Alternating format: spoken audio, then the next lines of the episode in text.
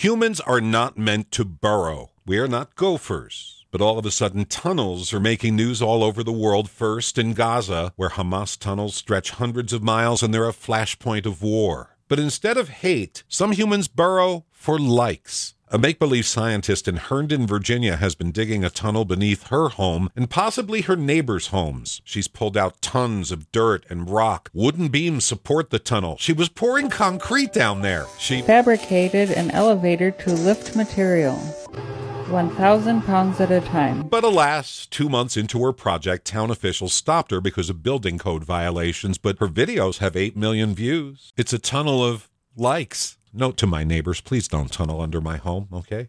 Please? Some humans burrow for gold. We just learned a man from Bountiful on one of those online treasure hunts went to Washington County. He dug a tunnel 15 feet deep, burrowing directly under a thousand year old petroglyph. It's a second degree felony. Sheriff Sergeant Daryl Cashin tells the St. George News the destruction was like nothing they had ever seen before. Tunnels are trouble. They cause wars, anger the neighbors, they wreck ancient history, and for that, a 51 year old Bountiful man could get prison where the most troublesome inmates get sent to the hole. Jeff Caplan's Minute of News, only on KSL News Radio.